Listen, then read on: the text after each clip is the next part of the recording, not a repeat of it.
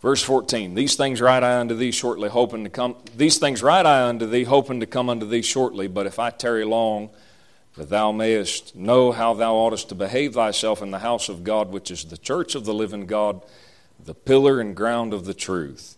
And without controversy, great is the mystery of godliness. God was manifest in the flesh, justified in the spirit, seen of angels, preached unto the Gentiles, believed on in the world received up into the glory. Lord, I pray, God, that you'd help me tonight. Lord, pray that you'd, uh, God, minister to hearts, God, as is needed. Lord, I pray that, God, you'd take, Lord, what you've put on my heart, God, and minister to these folks, God, Lord. Pray that you'd help us, Lord. We'll thank you for it. In Jesus' name I pray.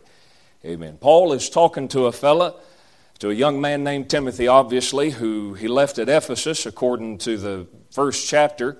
He says, verse 2, he says, Unto Timothy, my own son in the faith, grace, mercy, and peace from God the Father, from God our Father, and Jesus Christ our Lord, as I besought thee to abide still at Ephesus when I went into Macedonia. So when Paul leaves Ephesus, he goes to Ephesus, he performs the work of an evangelist, wins a bunch of people to Christ, and tries to establish a church, and he leaves Timothy there to lead him and to guide him, Lord, and to get him established.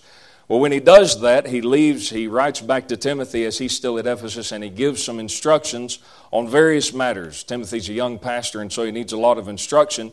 And so in chapter 3, he starts talking about if a man has the desire of a bishop, if a man desires to be put into the ministry.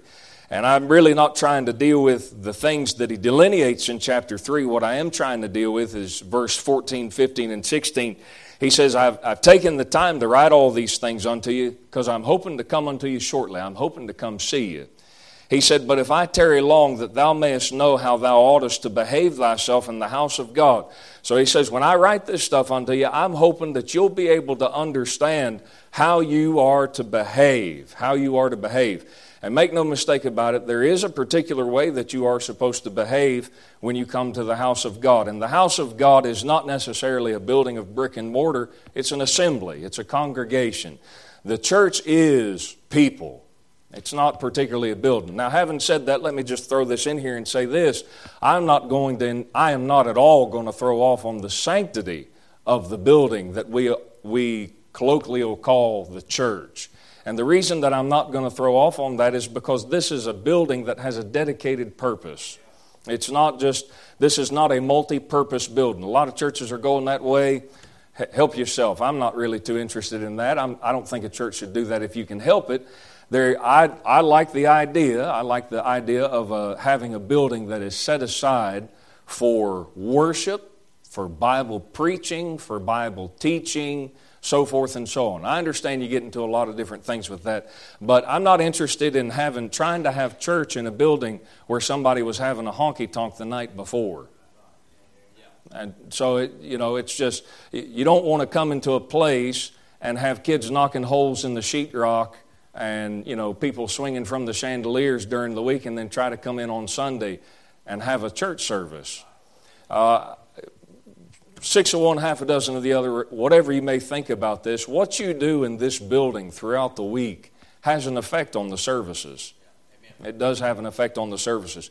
Uh, you bring a foul spirit in here, and may not even be during a service, but you bring a foul spirit in here, and then try to come in and have a service on Sunday morning, Sunday night, or Wednesday night, and it's grievous. It's grievous. I think we've been through that before, so I'm not going to belabor that. But all of that to say, that the church, when you're talking about the church, what you're really talking about is every person that has ever trusted Christ as their Savior from the moment that the, the church started until the rapture. That's the church. And so, anyways, he goes on to that and he says there's a way that you ought to behave when you come in. In this particular instance, he's not talking about the church, the, the body of Christ, he is talking about an assembly. And he says there's a particular way that you have to behave. And so he lays out a bunch of qualifications. Uh, just for sake of being there, turn, turn with me over to the book of Ecclesiastes. Uh, look in, with me in the book of Ecclesiastes very quickly.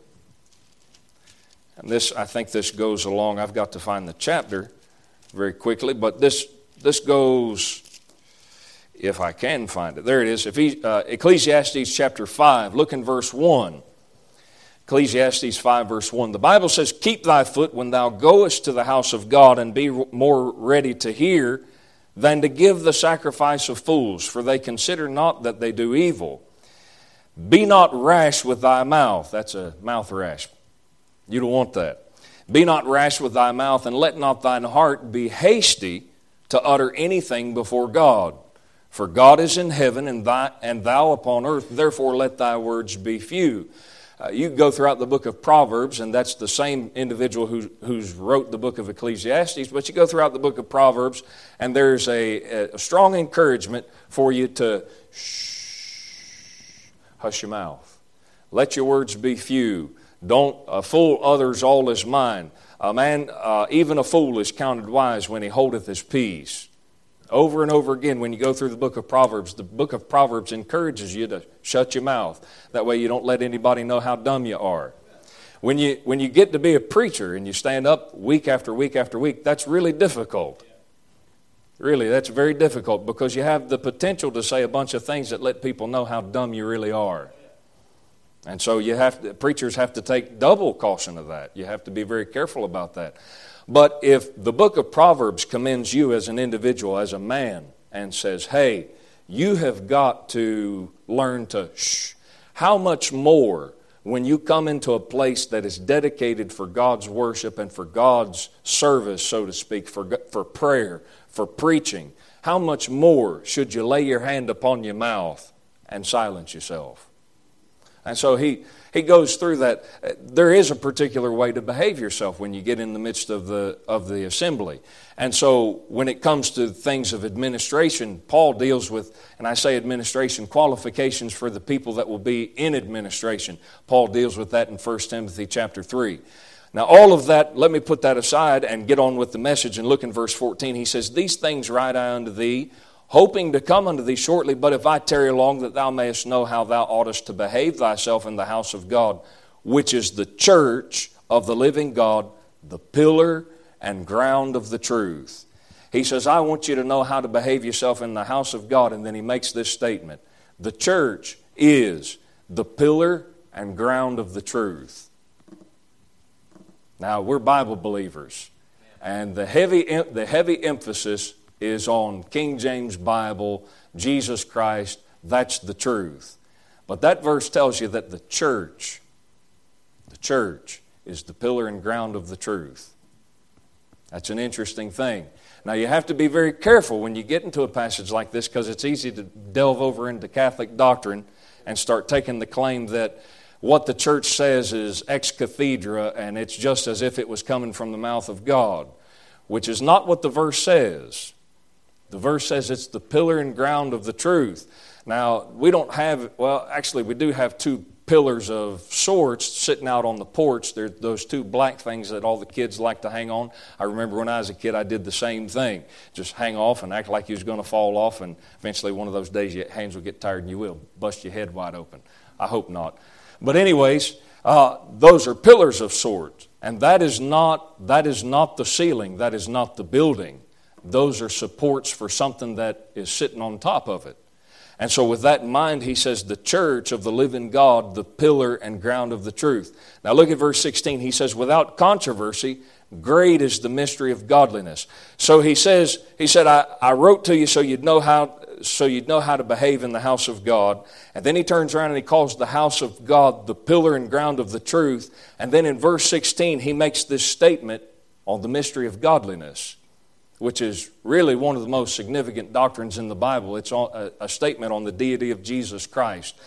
It's no coincidence that those things are in order right after each other. I want you to know how to behave. I'm not going to deal with that too much tonight. But he says, I want you to know how to behave in the church, which is the pillar and ground of the truth. And oh, by the way, here's the mystery of godliness, and he goes on to explain that. So, what you have in verse 15, what we're going to look at tonight, what I'm trying to lead you up to, is that in verse 15 you have, or in verse 16, you have the truth.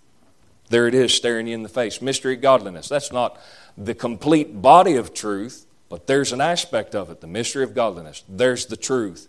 Well, in verse 15, what you have is something that is to hold that truth up. It's the pillar and ground of that truth. When you go throughout the entire Scripture, particularly New Testament doctrines, but not just New Te- Testament doctrines in exclusiveness throughout the entire Scripture. It is, it's the whole book, it's the complete body of revelation that God has given to man. The church's responsibility is to take that truth and hold it up. When God takes His truth and He hands it down to men, the people that He hands it to is the church. He hands it to His bride. And her responsibility is to not change it. Her responsibility is to not try to enforce it per se. Her responsibility is not to make the truth any more true. The truth does not need you to verify it, the truth needs you to cut it loose. That's what the truth needs. Uh, regardless of whether or not you somebody gets offended at something that you say or they get aggravated with you know something that you're doing that's in conformity with the principles and it's in rectitude with god's uh, with god's principles regardless of whether somebody gets upset about that stuff you don't have to stand on your tiptoes and scream and holler about that stuff. Although if you're preaching i understand you do that for the sake of not boring people to death but at the same time, you're out witnessing to somebody and they don't believe a word that you're saying. You don't have to shove it down their throat. You don't have to argue about somebody that, hey, there's a mason block wall there. If you run at full speed, you're probably not going to move that thing. Anybody want to try? Let's get some of these youngins and just get them to run full blast and let's see what happens. No, you don't have to do that. No demonstration necessary. If you don't believe that, I don't have to get mad at you. I don't have to get all up in arms and, what do you mean you're insulting my religion? No, man, it's just the truth. All it needs is for me to just hold it up and just say, hey, here, here it is. This is, this is all it is. You can get your little feelings hurt. I, have made statements like this. I've made statements like this on Sunday mornings and uh, even in, on Wednesday evenings. I've made statements along the lines of, your feelings don't matter and you know who cares what you think? And you can just about feel the grievousness coming off of some folks and just oh what do you mean? What what do you mean? I mean uh, my feelings matter. Well when it comes to the truth no they don't. If you're going to take your feelings and pit them against what god said your feelings can go in the trash can. The way that you think things need to roll if it goes in to if it goes uh, in animosity, if it goes opposite to the way that God says they, things need to roll, then you just have to get your feelings hurt. God's not going to stop his steamrolling machine just because of your feelings. Let me tell you something. If you're sitting in here and you lost this evening, which I don't know that there is anybody, but you never know. But if you're sitting in here lost this evening, you can sit in your mind in the privacy of your home and argue about the fact of whether or not there is a hell or not. But I'm telling you, one day you push that decision off, you're going to find out. You're going to find out. Feelings or no feelings, notwithstanding, makes no difference. That's, see, the thing that separates the church from the rest of the world is that we believe in absolute truth. We don't believe in this garbage of speak your truth. You don't have any. You just don't have any. You don't have any truth. Any truth that there is is held by God in a monopoly. And see, here's, here's why folks get real uncomfortable with that thing. Here's why you begin to lose people's attention when you start talking about that stuff, because what that requires is subjection. It's not a thing, listen, it's not a thing of just an intellectual assent. It's not a thing of just, I have to believe this way just because this is the creed of my church. Not believing in a creed. We believe in a person and a body of truth sitting right there. It's not a creed. And see, when you pick up this book and you read it, your responsibility is to subject yourself to the person that it's connected to. That requires a little bit of humility requires a little bit of humility. But nonetheless, you've got in verse 16 truth, you've got verse 15, you've got the pillar and ground of that truth, the church. And I've said it before, I said it just a couple of minutes ago in a different way, but let me say this the church is not a collection of priests and archbishops. That is not what the church is. The church is not a, a, a selection of well, let me not go there. Let me just leave that right there. It's not a collection of priests and archbishops, it's a collection of believers. And listen, it is my responsibility to take the truth and hold it up, but it's just as much yours. And let me say this let me say this. It is not my responsibility to be the pillar and ground of the truth as an individual per se. Now, you think about that. The, the reason I say that is because God's not looking for a spiritual Rambo. God's looking for the church. God, listen, we get so sentimental about Christianity. If I was the only one, Jesus Christ would have came and died for me. And you've heard Brother Mike mention that. Well, why didn't he come die for Adam when he was the only one? See, what God wants is a bride. What God wanted in the Old Testament was a nation. God was interested in numbers. He got a whole book written about it. God's interested in people. He's just not going to sacrifice the truth to get it. He's not going to sacrifice His holiness to get it. That's right. That's right. God is never, let me just ride this for a second right here, not really related to the sermon. God's not going to drop His principles to get more folks. God just isn't going to do that. God's not going to drop His holiness, He's not going to drop His standards just so that somebody else feels comfortable around Him. God is going to be who He is holy, pure, clean, just, orderly. And if you don't if you can't handle that, God will continue to deal with you by his grace if you'll stick around. But if you won't stick around, God's not going to run and chase you down and say, "Oh, I'm sorry I hurt your feelings." That's the way that the Lord is because that's the way that truth is. I'm so thankful that God is just as much holy as He is gracious, but I'm so thankful that He's just as much gracious as He is holy. The chasm betwixt us and God is in, in, the, in the beginning and even now, it's spanned by grace. But that grace is not an excuse for you to trample over God's holiness. Amen. Amen. But, anyways, so he says, let me get back here. The church's responsibility is to hold that truth up. When the church loses sight of that goal, when she loses sight of that responsibility to hold up the truth, she's the pillar and ground of the truth. When she loses sight of that, the church as a whole, when she loses sight of that, which she has, you know what sets in? Apostasy. The thing that sets in is everybody's going to start trying to build a church whatever way they want to build it. Let's bring in bounce houses and pizza parties, and let's bring in the clowns for vacation Bible school, which I'm not against all that stuff per se, just not going to do that as church recruitment. The way that you get folks into church is you evangelize them. Amen. Amen.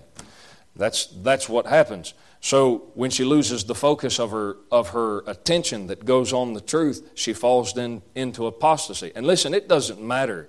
It doesn't matter whether she loses the focus on the truth by compromise. She just willingly yields up her standards and her principles and says, I'd rather have this than the truth, and so I'll give up a little bit of the truth so I can get this, whatever this is. That's compromise. So, whether she loses her focus on the truth through compromise, whether she loses it by distraction, you know, all this other stuff going on in the world, politics is a big thing that churches get distracted with. It's a big thing that churches get distracted with. Not telling you you shouldn't be involved. All I'm telling you is don't get distracted. Remember what your purpose is. Amen. Amen. Amen. Some Christians more concerned about cleaning up the hog pen that they're living in than they are about going over yonder.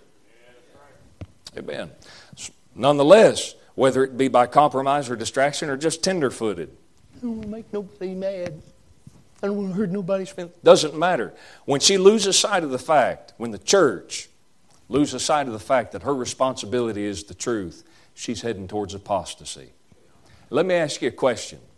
If the church is the pillar and ground of the truth and she lets it fall, who's going to hold it up? Who's going to hold the truth up?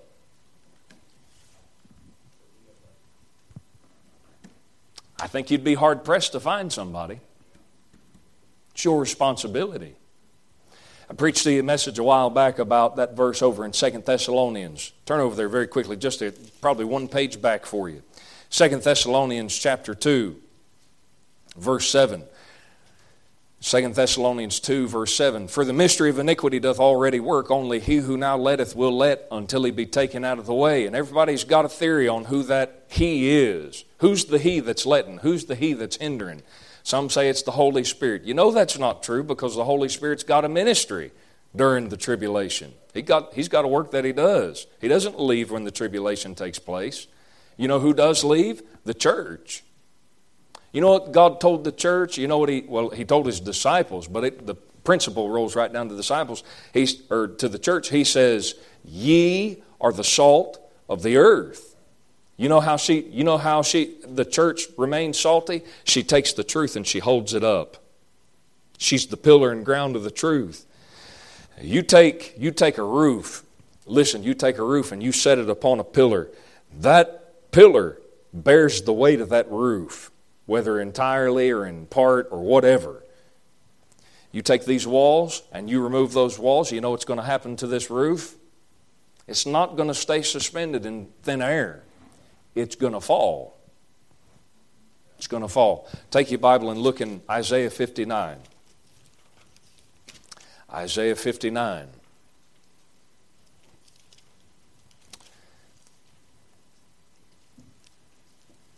Look in verse 9.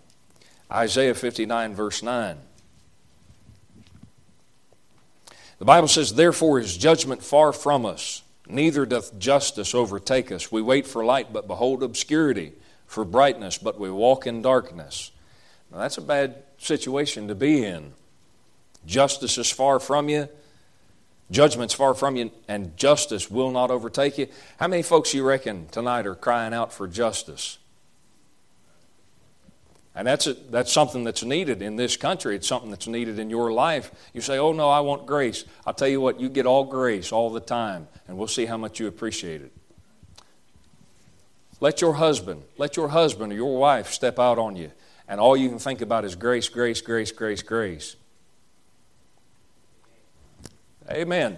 Uh, aren't we supposed to forgive and forget? Well, you're supposed to be just first. You're not supposed to step out on your husband and wife. That's the way it's supposed to work. That's where we've gotten to, by the way. Grace, grace, grace, grace, grace, until it means nothing. And so everybody can go do whatever the blazes they want to do without any kind of consequences. That's not grace, that's lasciviousness. Yes, sir. That's what Jude's talking about in the first couple of verses. Well, they've got here to where there is no judgment, there is no justice. Verse 10 We grope for the wall like the blind. We grope as if we had no eyes. We stumble at noonday as in the night. We are in desolate places as dead men. We roar all like bears and mourn sore like doves. We look for judgment, but there is none for salvation. But it is far off from us. For our transgressions are multiplied before thee, and our sins testify against us. For our transgressions are with us, and as for our iniquities, we know them in transgressing and lying against the Lord and departing away from our God, speaking oppression and revolt, conceiving and uttering from the heart words of falsehood. Let me pause right here for just a second and make a little side note. Look here in verse 13 one more time. He says, In transgressing and lying against the Lord and departing away from our God, speaking oppression and revolt. Speaking oppression and revolt.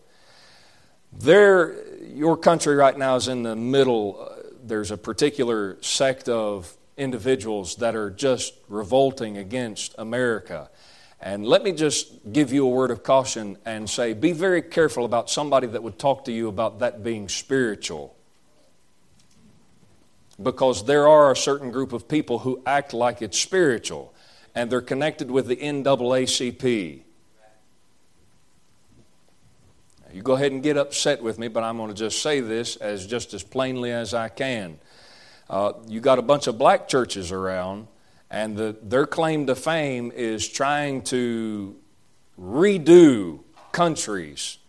And they'll be the first group of folks, not all black folks and not all black churches, but this is real common among black churches. They'll be the first folks to pull out a verse of Scripture and say, hey, we need to revolt against our government and establish a new one. You better be careful about somebody leading you into a path of thinking that that's spiritual. You're heading towards a Jim Jones sort of thing. Jim Jones got a bunch of fellows murdered, and he used the Bible to do it. Don't drink the Kool Aid. You better be careful about that stuff. Starts with the Bible, and then they get in churches and then they say, You don't need the Bible, all you need's me. That's what Jim Jones did. Lead them down to wherever he did, South America. Drink the Kool Aid. Mm-hmm. All right. Verse 14, and judgment. Now look at this. Judgment is turned away backward, and justice standeth afar off. For truth is fallen in the street, and equity cannot enter. You know what happened in Israel? Somebody was holding the truth up, and somebody dropped it. Somebody dropped the ball. And you know what that did? The truth didn't cease to be true. The truth never will. The truth is always the truth. But it fell. And when it fell, when the roof caved in on that building, you know what couldn't get in the building no more? Equity.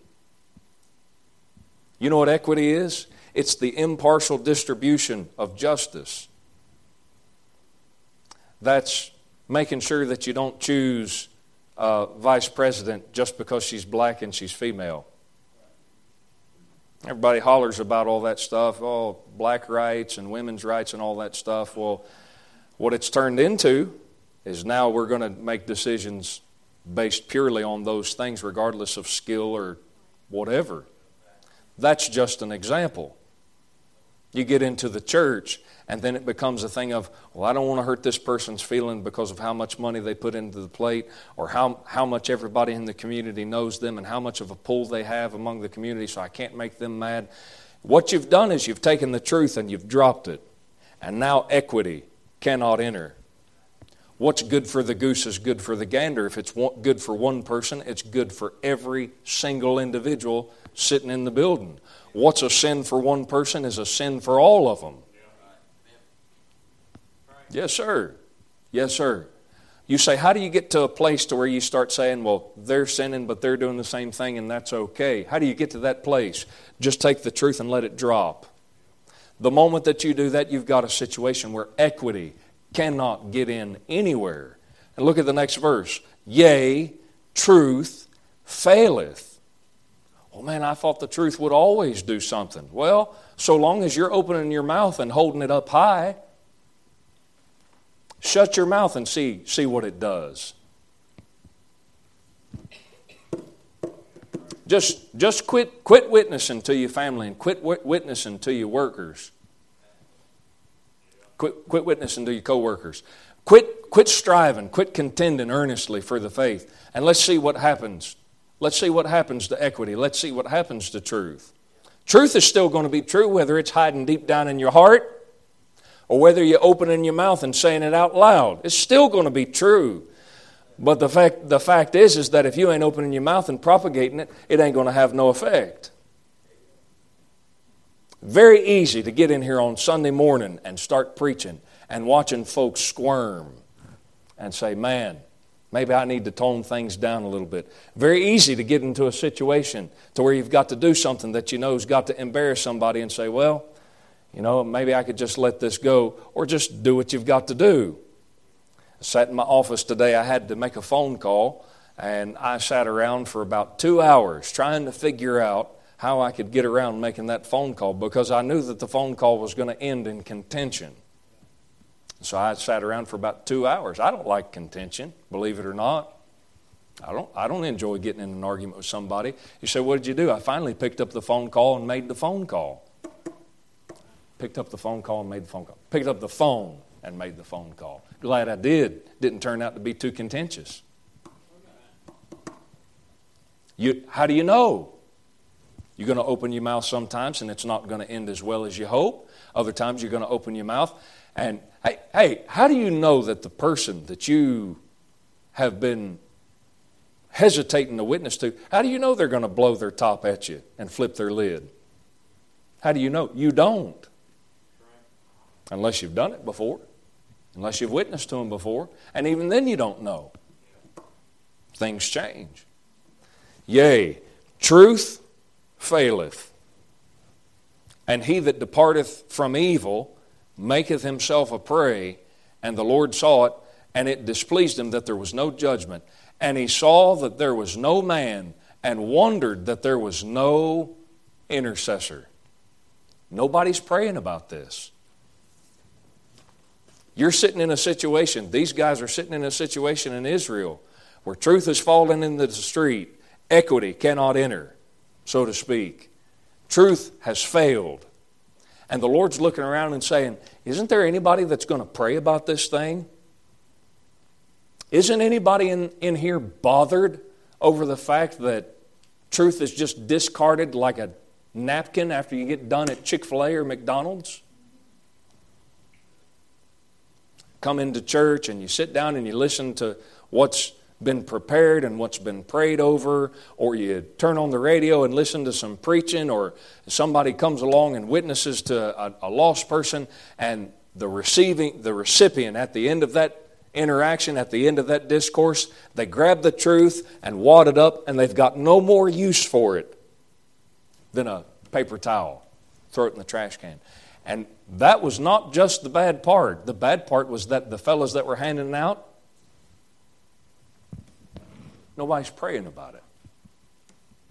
Nobody's concerned. Nobody's worried. You know why America's in the shape that it's in?